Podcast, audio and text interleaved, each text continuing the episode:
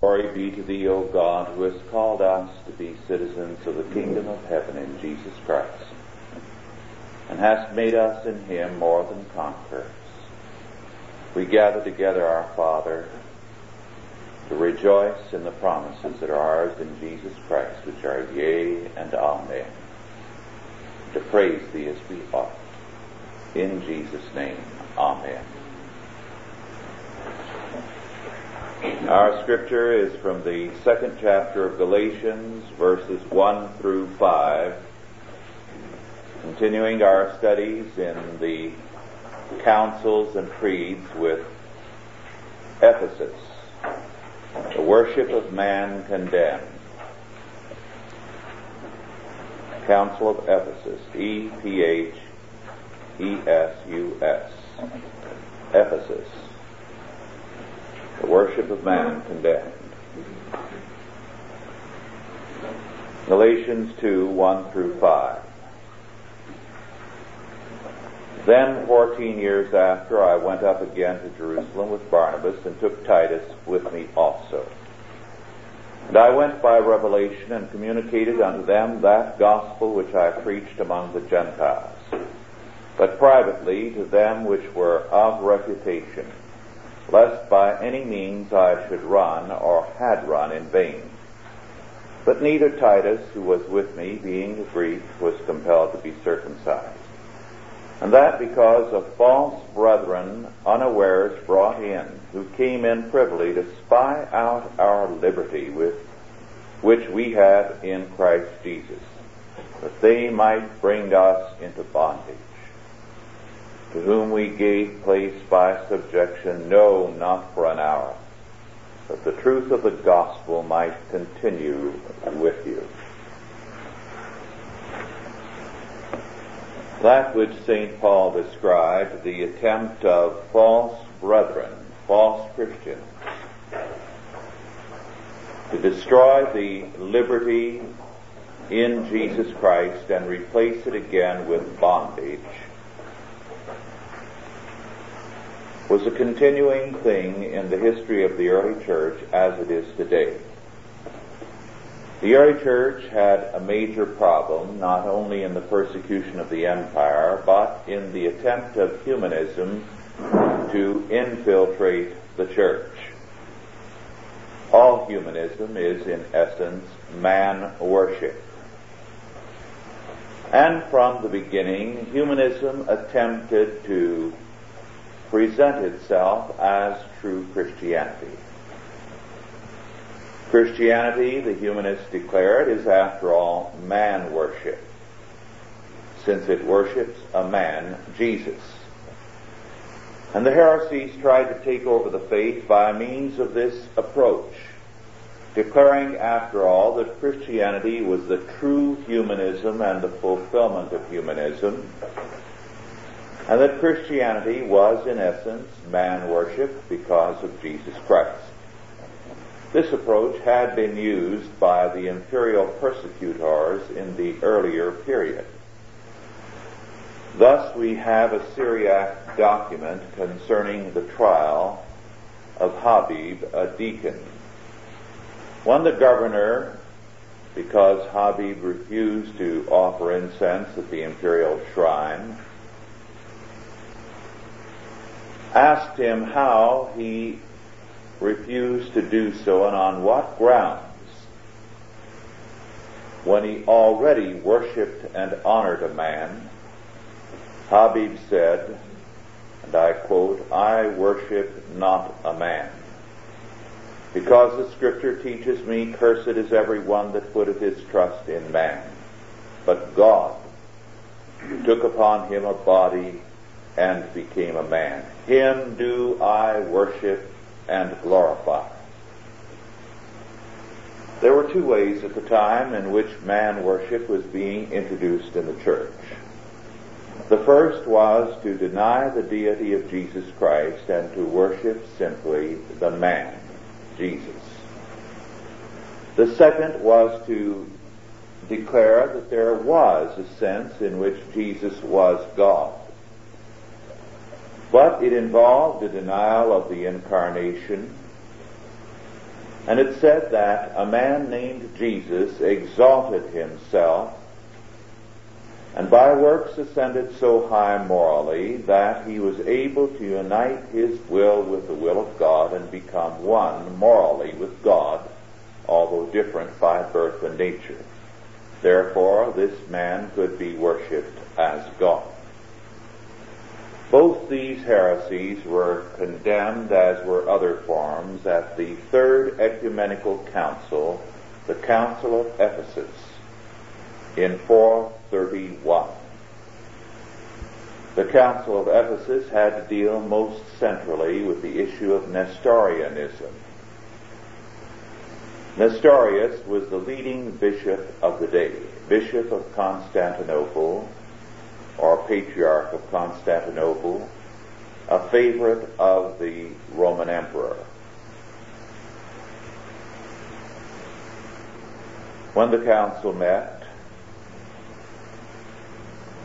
it had in the form of Nestorianism a threefold apostasy to deal with. And it enumerated these points of heresy. First, the denial of the incarnation. The second point, the worship of Jesus as man. And third, holding to the real substance in the sacraments, which the council called cannibalism. One of the key words in the Council of Ephesus which to this day is mistranslated and misunderstood, was the word Theotokos. And the issue was this, was Mary the Theotokos or was she not? And the Orthodox party spoke of her as Theotokos.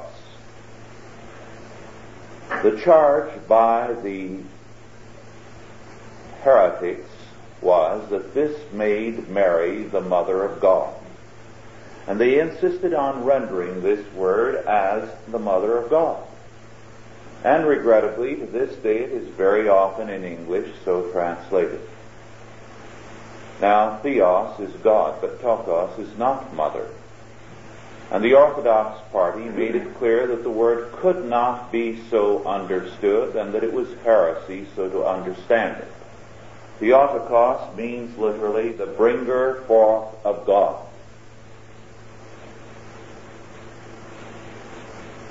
The Orthodox party declared that the Virgin Mary was the Theotokos, the one who in the incarnation brought forth God.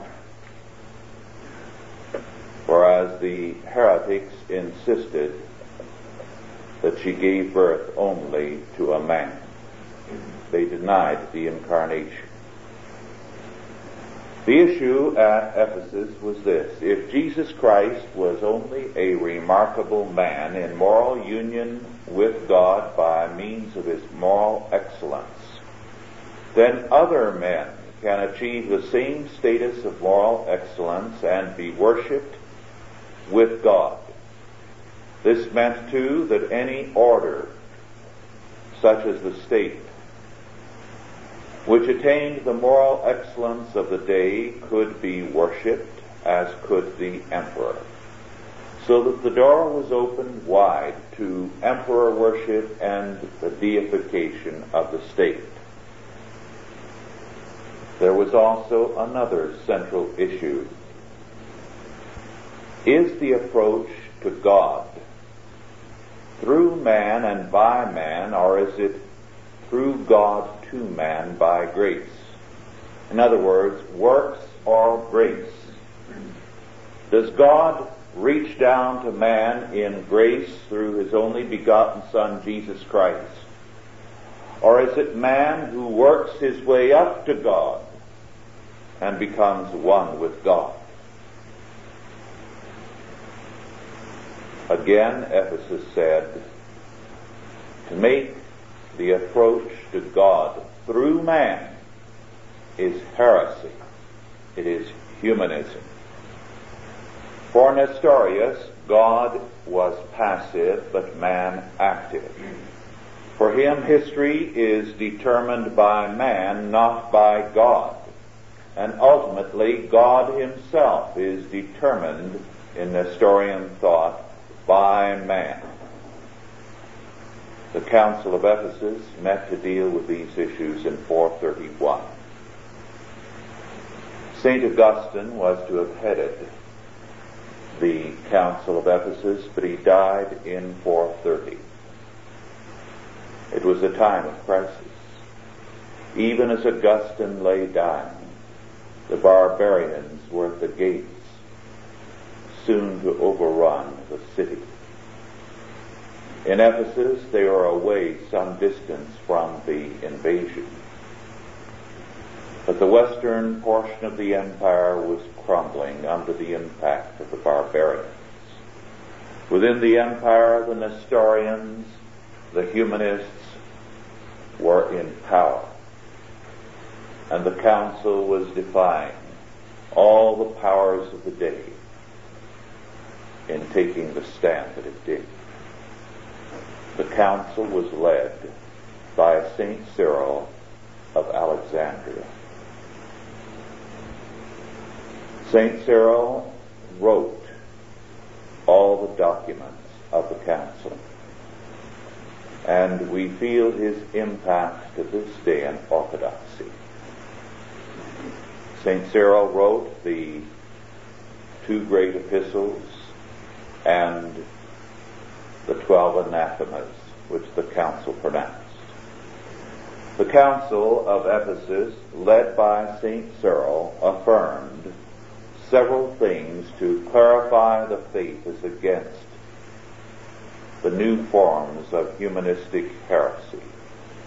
First, it emphasized the reality of the incarnation, the literal meaning of the Nicene Creed, and it issued its twelve anathemas against Nestorius and other heresies, which were humanistic attempts to undermine the faith. Second, the Council of Ephesus forbade the worship of Christ's humanity. This had been stressed earlier at Nicaea. When we worship Jesus Christ, it is His deity that we worship, not His humanity. We never are permitted by Scripture to worship man. Third, the Council of Ephesus formulated one of the most important doctrines of the faith and one of the most forgotten doctrines. The doctrine of economic appropriation. Now this doctrine is not taught today in any seminary anywhere in the world. And yet it is, according to the councils, basic to the Orthodox faith basic to biblical faith. The last book dealing with it, a major work in four volumes, dates from the period of the 90s into the early 1900s. The work of the Reverend James Chrystal,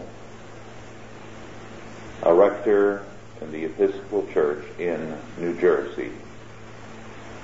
Since then, the doctrine has dropped out of sight. The doctrine, however, is a crucial one. It involves a subtle point, and the heretics, the humanists, then as now make a great deal of to do, raising all kinds of questions and refusing to wait for an answer. They accuse every Orthodox believer of endless hair splitting and with subtlety they try to drive a wedge between believer and believer. Now the approach of these humanists was a very simple one. At every point the councils were shutting the door in the face of humanism. How then was humanism to get a toehold in the church to destroy the church? Their reasoning was subtlety itself. They said, in effect, let us affirm the Orthodox faith. Let us affirm the Nicene Creed. Let us affirm the Incarnation. Let us declare that we believe that Jesus Christ was very God of very God and very man of very man, so that they cannot say we are departing from the faith. But let us say that in the incarnation there were times when the humanity of Jesus was uppermost. That there were times when he was more man than God, or this action or that action showed him as primarily human.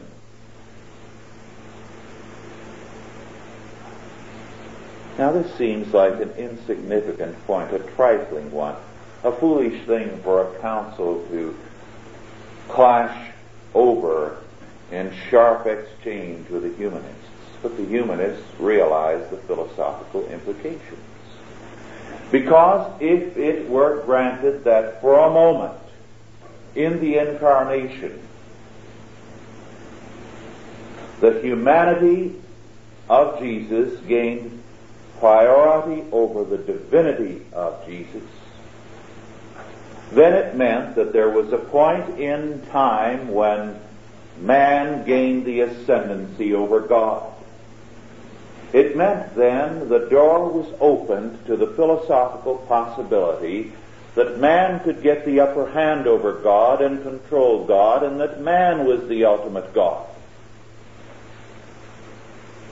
The humanists saw the philosophical potentialities just by exploiting this orthodox doctrine, by warping it. And so they said when Jesus wept, this showed he was more human than divine.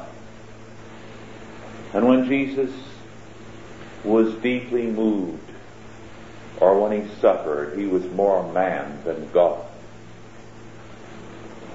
This sounded logical.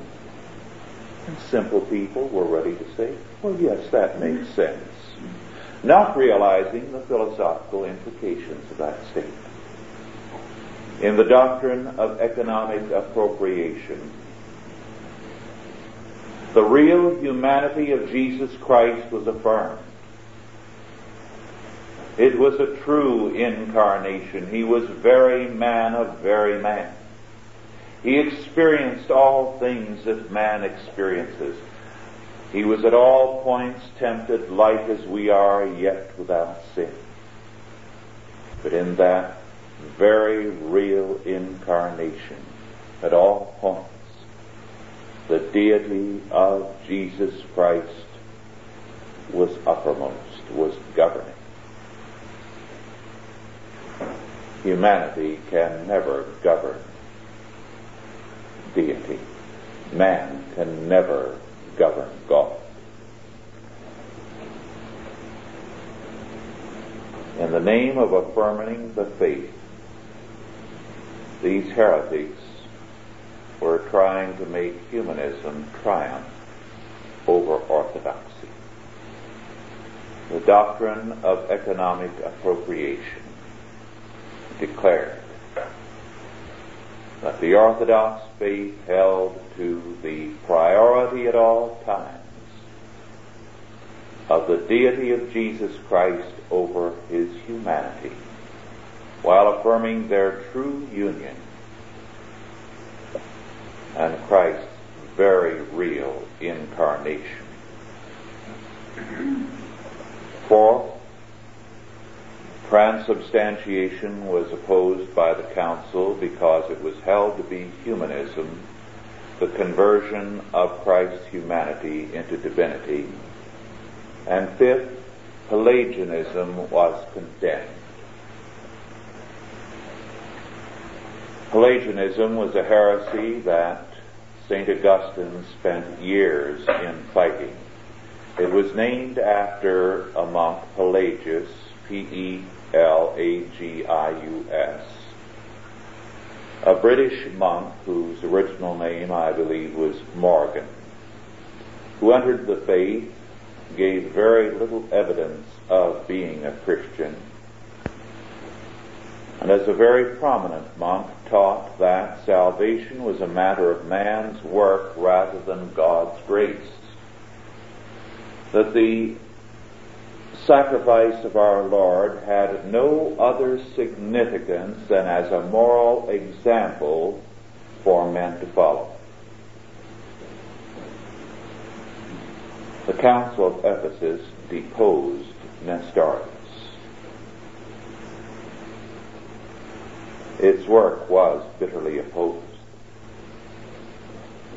The statists and the humanists did everything possible to undo the work of Ephesus. They did all possible to confuse the issues. The work of the council, of course, was now becoming more and more subtle.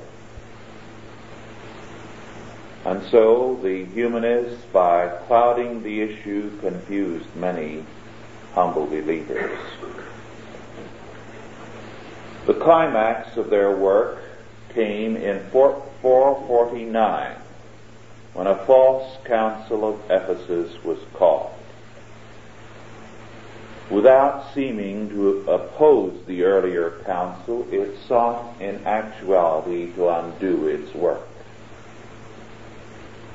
After Nestorius had been deposed, his successor came to be Flavian, a thoroughly orthodox bishop.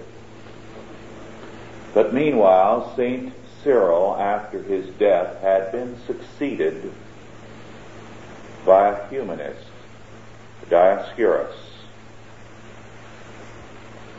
When the council met, it was their purpose to confuse the simple believers by giving the impression that they were for the true faith. In fact, they were for the first council of Ephesus. They condemned Nestorianism, but only to reintroduce humanism in another guise. The Monophysite heresy. What was this new form of humanism? They said they believed in the incarnation. But after Jesus Christ became incarnate, his humanity was transubstantiated and absorbed into his divinity, so that he was no more man, but was completely God. So that to say that Jesus Christ was human was blasphemy. Now, in effect, they were saying by this that man could, as he became a believer and a follower of Jesus, be himself transformed and made into God. So that this was humanism compounded. It was declaring that the goal of salvation was deification, that the destiny of man was to become God. The Orthodox bishops who attended this council sought to oppose this. But the longer the debate continued, the more vicious it became. And finally, Dioscorus, with the help of a number of humanistic monks that he had brought with him and the imperial soldiers, simply issued the order, sign or else when Bishop Flavian refused to sign, he was beaten to the ground in the council chambers. Dioscorus, the presiding officer, jumped on top of him.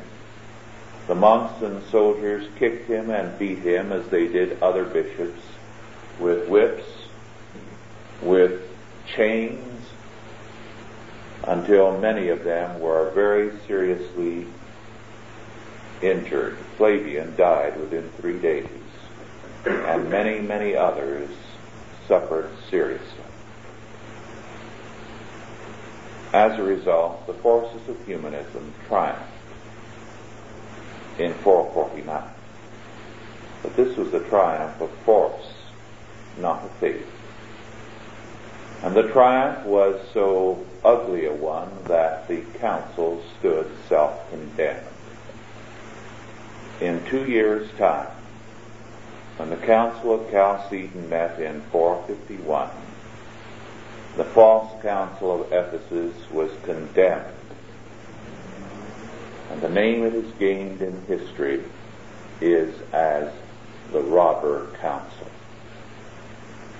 The humanist strategy had become a very subtle one. Affirm the faith, but twist it. Worship Christ as a man, or if that door is shut in your face, as a God whose humanity is deified. The Council of Ephesus was a great victory over these heresies. And the tragedy today is that its work is virtually unknown.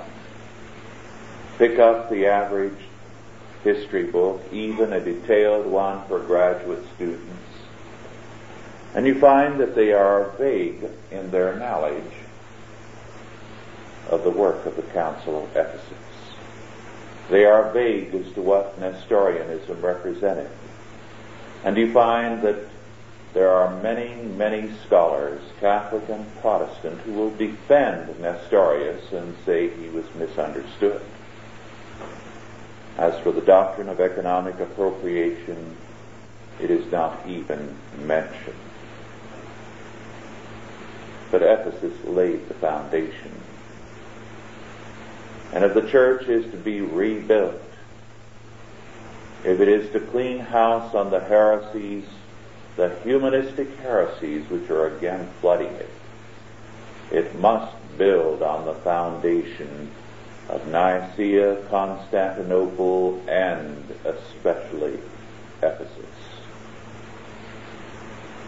This is the foundation of any true victory. The biblical, the orthodox faith, the true faith, which according to the words of Scripture alone overcomes the world. Let us pray.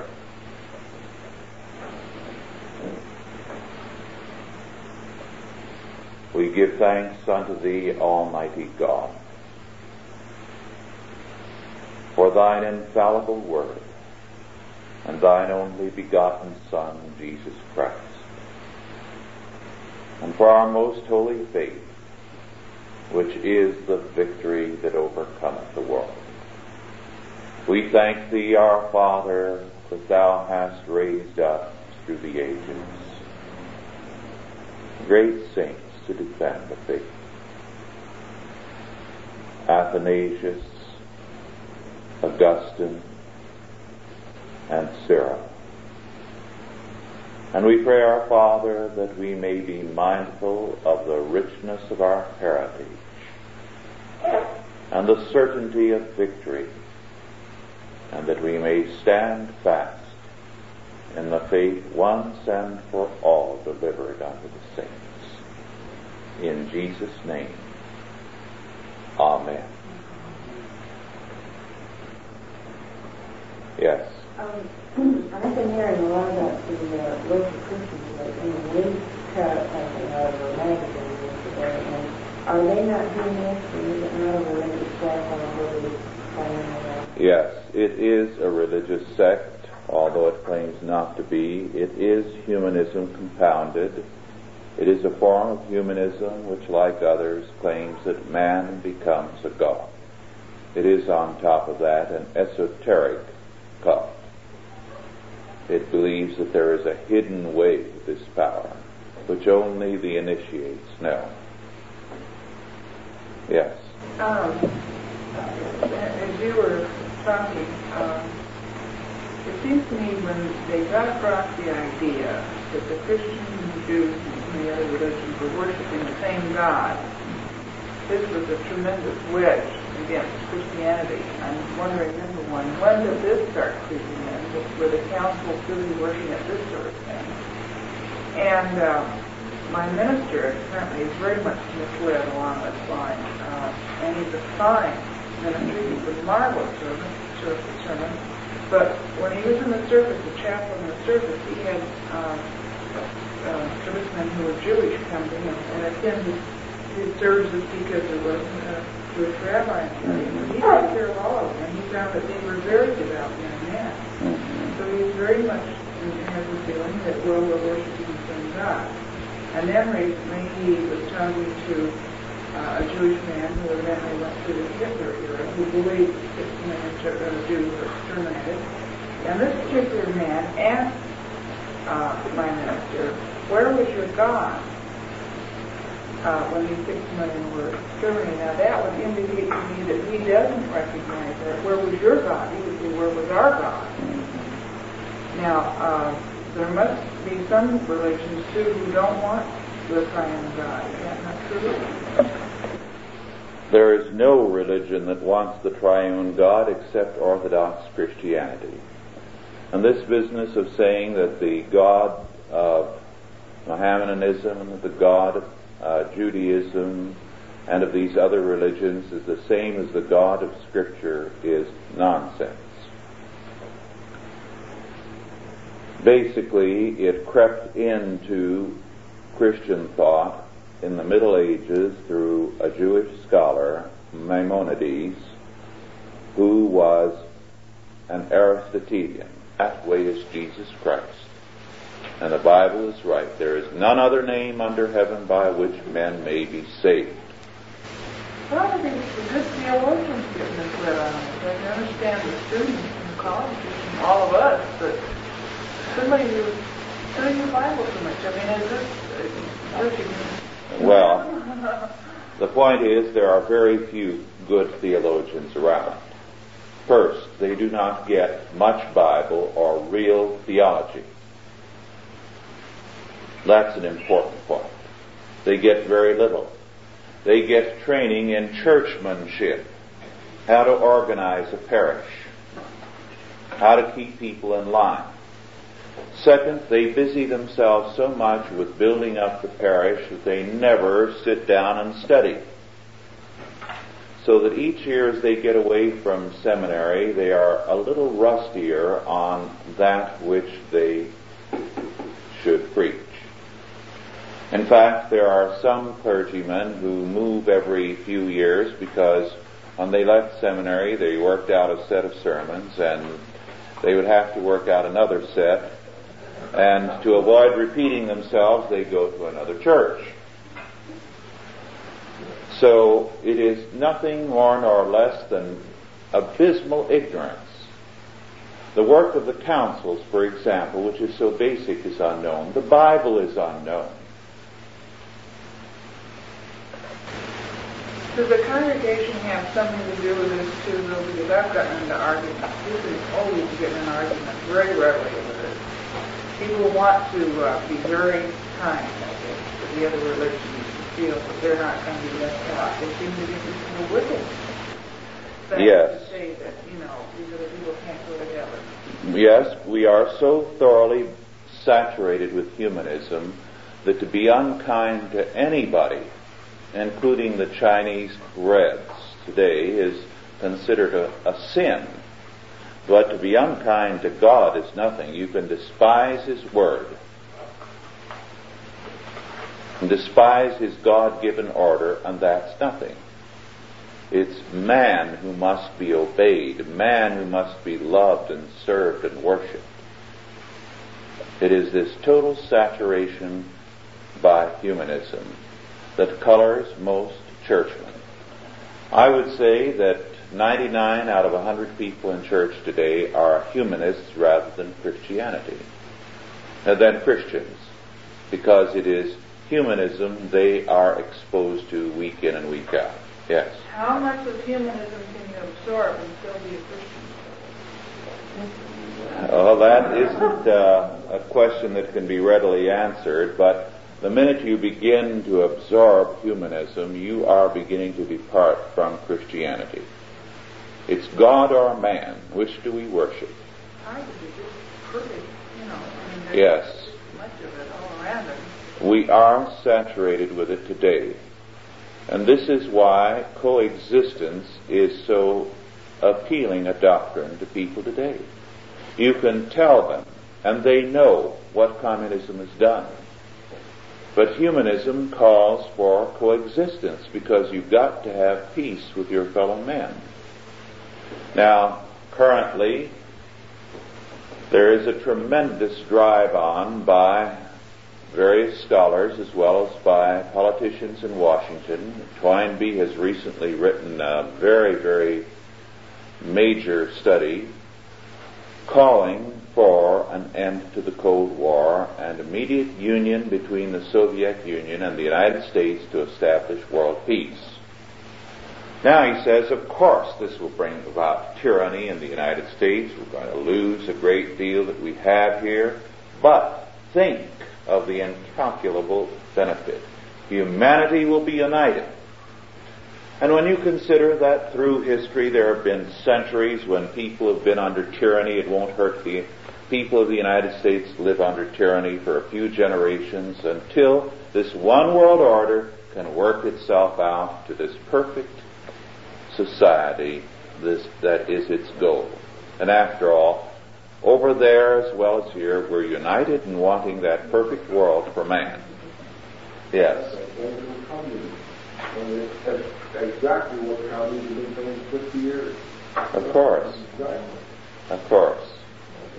Yes. Oh yes, but of course now it is a matter of national policy. It has been so stated by the President. So it's not merely a matter of the philosophers and the radicals talking. It has been declared by President Johnson that the Cold War belongs to a past generation. Yes. That's of the uh, Pharisees attempted to uh, lay their hands on Jesus uh, earlier. Did he? Uh, how was his, his escape affected? Was it a disappearance or what? We are not told. Uh, there isn't given any indication that it was a disappearance, but that uh, somehow miraculously he slipped through the crowd and lost himself in it because his time had not yet come, we are told. Yes. Uh, in that fourth point, you mentioned the theory of transmutation, but I didn't quite understand what means. Well, that the human elements in the sacrament are divinized. You mean the bread and Yes. wine turn, Yes. actually turn into the They become elements of God's body. Mhm. This was the statement that was made by the heretics, yes. when you were describing the uh, attempt of humanism to um, infiltrate the church, it sounded as the neo-orthodox of today. This is the latest uh, uh, movement, apparently, that's really taking over. Um, is that correct? Right. We are seeing the same thing today. In fact, you might say they have taken over virtually every segment of the church today. Yes. Um, Mark, um, how is it that Christians have been so compromised that they constantly apologize for the teachings of Christ? I mean, um, I don't understand. If you really believe in Christ's teaching, if you really are a Christian, then you cannot um, apologize for the fact that Christ said, I am the way. I, only through me can you get to God. And I find people constantly, people who consider themselves to be Christians,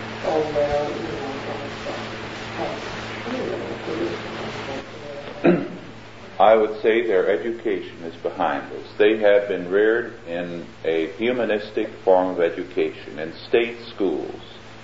As a result, everything in them has been converted to humanism and they maintain the facade of Christianity. So they try to reinterpret Christianity in terms of humanism. Now they are doing it naively, whereas these theologians then and theologians now, Karl Barth, Tillich, and others, are trying to do it with sophistication, but it's the same thing. It is humanism, and they don't realize. Was Christianity such a hard thing to swallow and follow that, um, you know, good Christians have to, uh, people continually turn good Christians have to, uh, you know, look around and, and flounder around into some of these other spiritualistic sects? And I mean, doesn't Christianity take them far enough they have to go looking? Well, of course, they have not been taught. How much real teaching is there now in the Bible and in Christian doctrine? There is virtually none. Virtually none.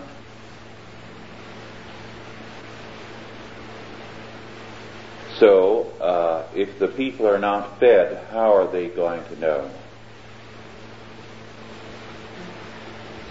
Well, Dorothy, I, I think her name is Faber, the Episcopalian. Yes. Yeah.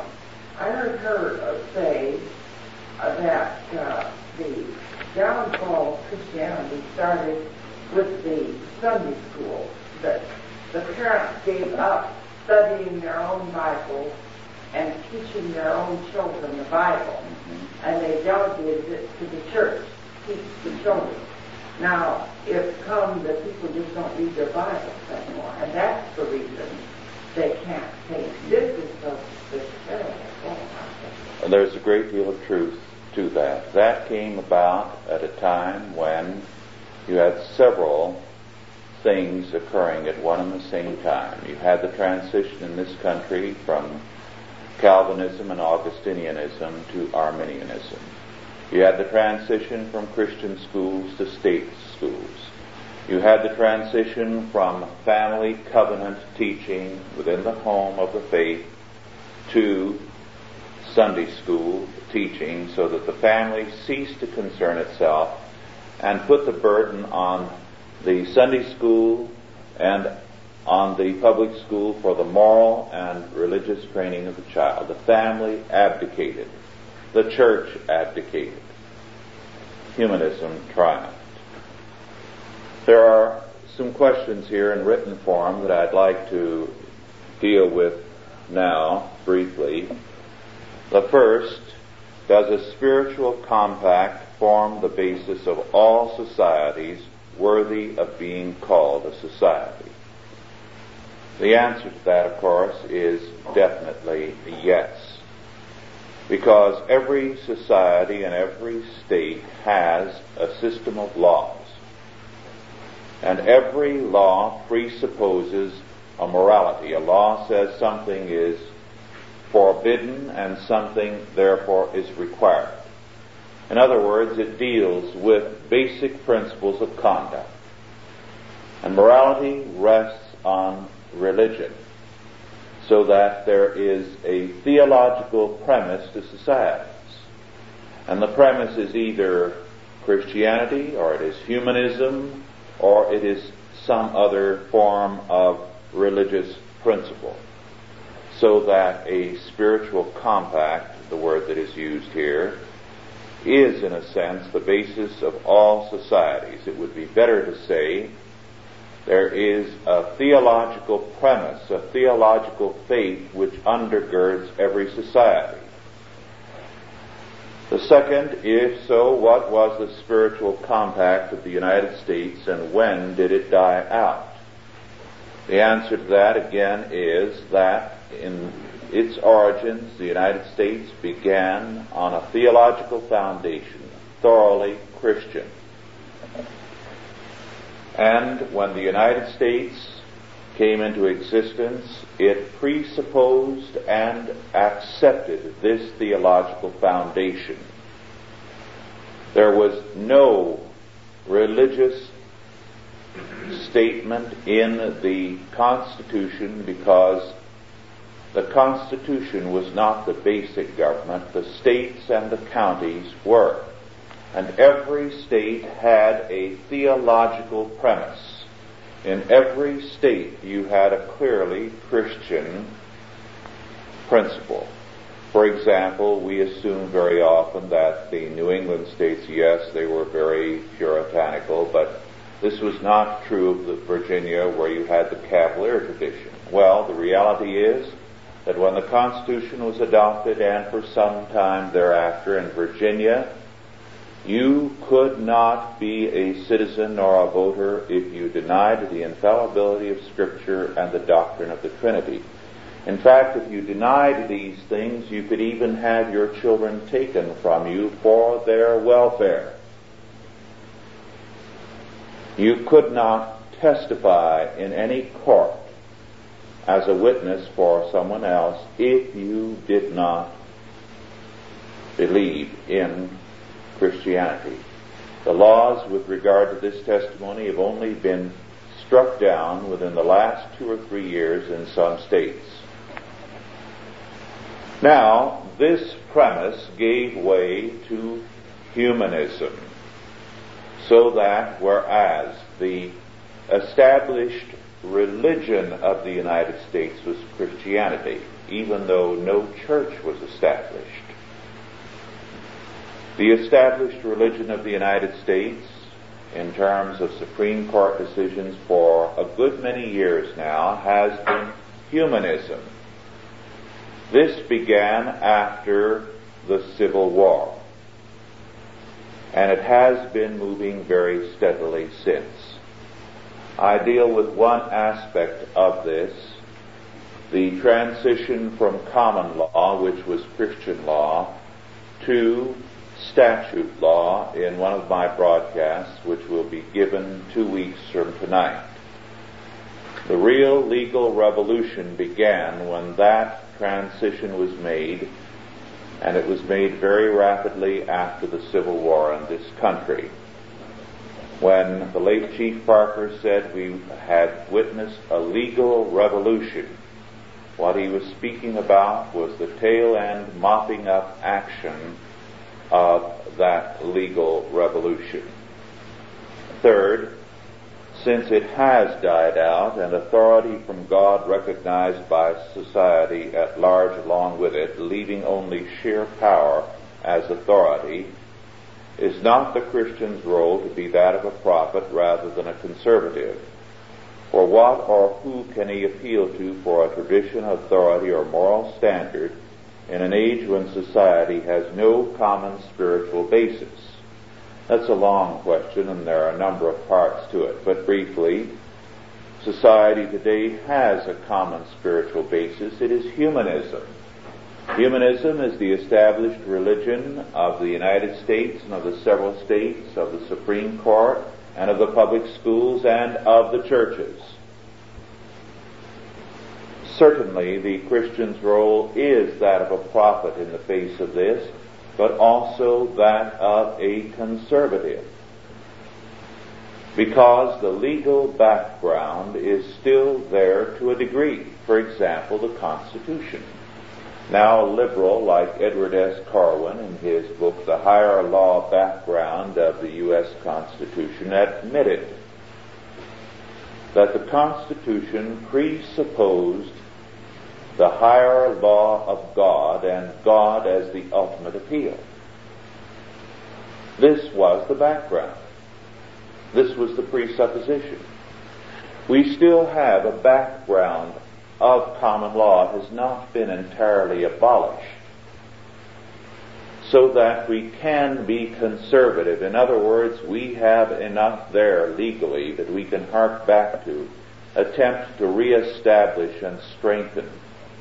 We need to be prophetic, however, in speaking for God against the humanistic establishments which are crowding out the Christian.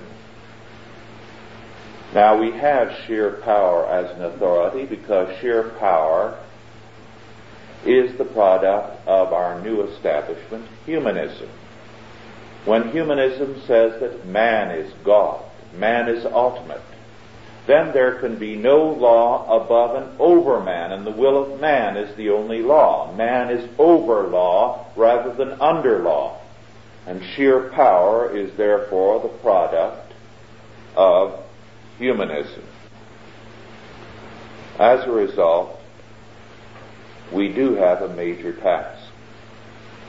Statism is again reestablishing itself because wherever you do not have Orthodox Christianity, you have the revival of statism. The state as man's Savior versus Christ as Savior.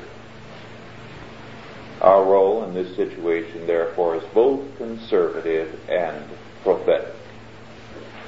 Yes. Well, you couldn't possibly be a conservative, a true conservative, if you didn't have a Christian, uh, if you weren't a Christian. Right. Now, a lot of these people say they're conservative, but they don't have any real uh, philosophical basis their. Uh, Exactly. A true conservative must be a Christian because if he's trying to conserve anything here, it has to be the Christian background. Now, many who call themselves conservatives are basically humanists, but they are conservative humanists. Th- that is, they prefer the humanism of a generation ago to the extreme form of our day. Now, more than a century ago, Stirner wrote a book on humanism. The ego and his own, I believe. And he ridiculed the halfway humanists. And he said, You're for abolishing God. And you are for abolishing the church and all moral teaching. But you're not ready to take the logical step and to affirm there is no law. You're not ready to say that marriage must be abolished, that any kind of sexuality, including the perversions and incest, are thereby legitimate. You are cowardly humanists. You simply want to abolish God, but to maintain some of the forms that God has established. And he said you won't be allowed to. And he was right. What these conservatives are doing, these so-called conservatives, is to affirm humanism, but they wanted to retain the Christian virtues without Christ. And this is ridiculous. Of all the people on the current scene, these non-Christian humanists are the most ridiculous. You spoke of this premise of our forefathers uh, that our government was based on the Christian faith. There is a, a residual of that in the Constitution, in the preamble.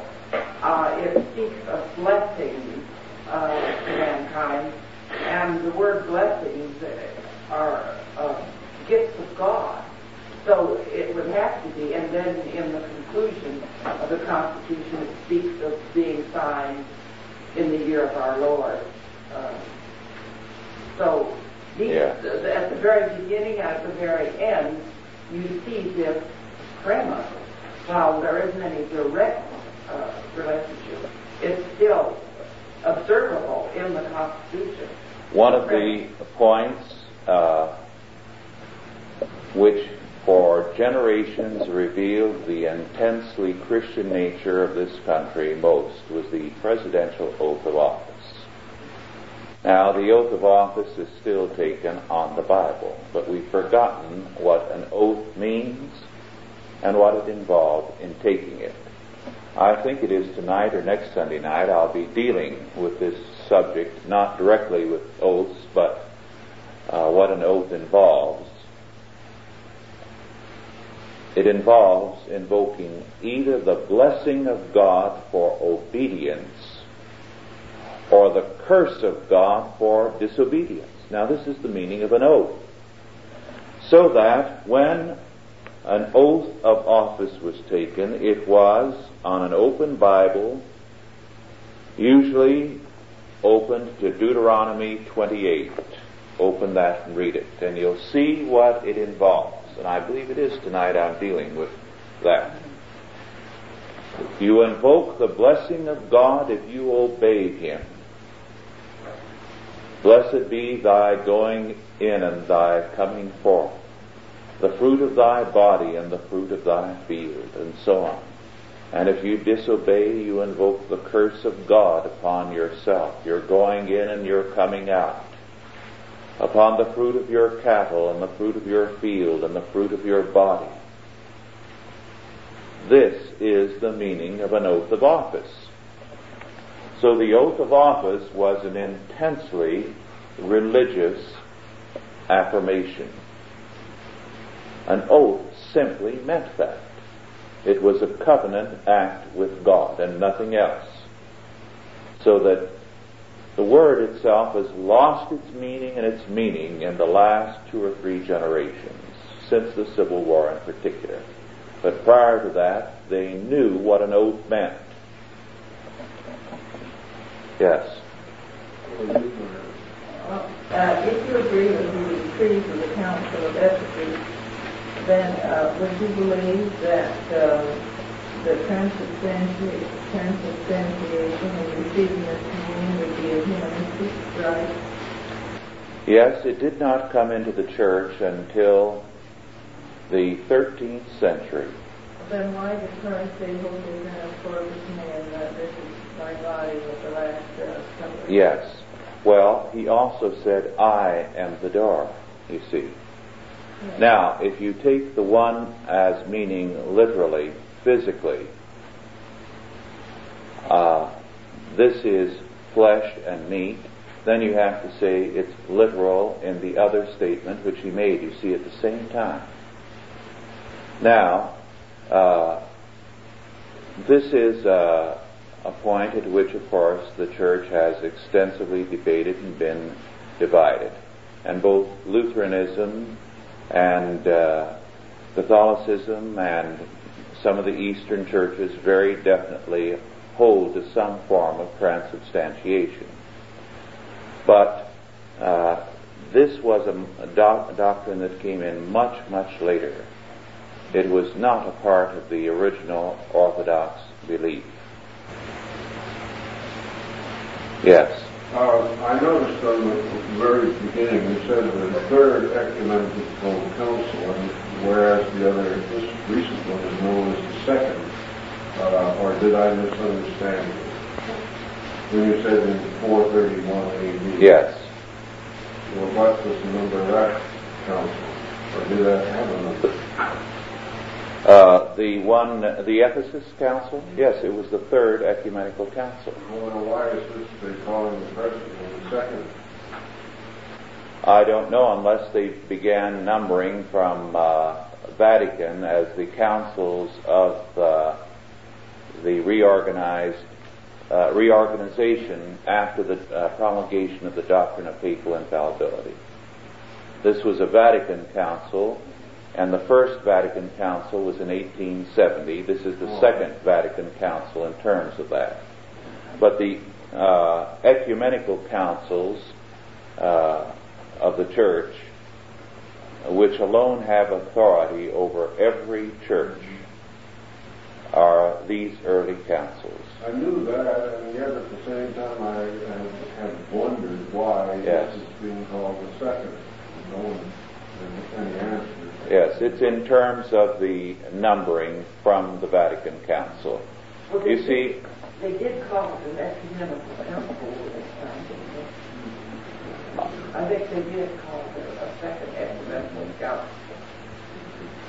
well, the council, you see, is now summoned by the Pope. And it is summoned at his call. It was previously, but uh, not to the same degree. It is no longer under the charge of the bishops who elect a presiding officer and meet, but it is at the call of the Pope. So there is a new numbering in terms of that. There's also a new meaning. It is truly ecumenical because they, they think that they're going to be the one world church. Well, of I course, read this Pope appears to. I would possibly agree, yes. And certainly the ecumenical movement is closely watching the uh, effects of the Vatican Council. They are very closely connected with it in their deliberations. Any other questions? We have time for one more. I'm a little bit confused um, about uh, when we should know the things that we're learning in this class. Now, for instance, under the under the ideal situation, would this information that you're giving us come out in a sermon, or would we, would we study it on our own, or would we learn it as high school students in a church, or what would be the ideal way? To learn this. Yes, would you learn this necessary to your parents? Ideally, if we had a Christian order, you would be taught these things in school as a part of your history. Because this is basic. You would, I would say, you should get this first in grade school in very simple form. You should get it again in a high school, in university. You should have it in adult classes in church and go into some of its meanings more thoroughly. Because the implications are far reaching. We've just touched the surface of these councils. And it is tragic that that which should have been taught to the grade school children is not only not taught, but it is unknown even to the clergy today. When you realize the vast amount of money that is spent by various foundations today in translating all kinds of documents, uh, Soviet documents, Red Chinese documents, all kinds of literature from contemporary Europe that is trash. And you realize that the uh, vast part of the minutes of some of the councils has not been translated. Some of the great church fathers have not been translated. There is so much that just has not been touched that is essential. We are in ignorance about our history. And of course, this is not unintentional. We have a great deal to do to recover our heritage. Well, our time is up, and with this we stand adjourned and dismissed.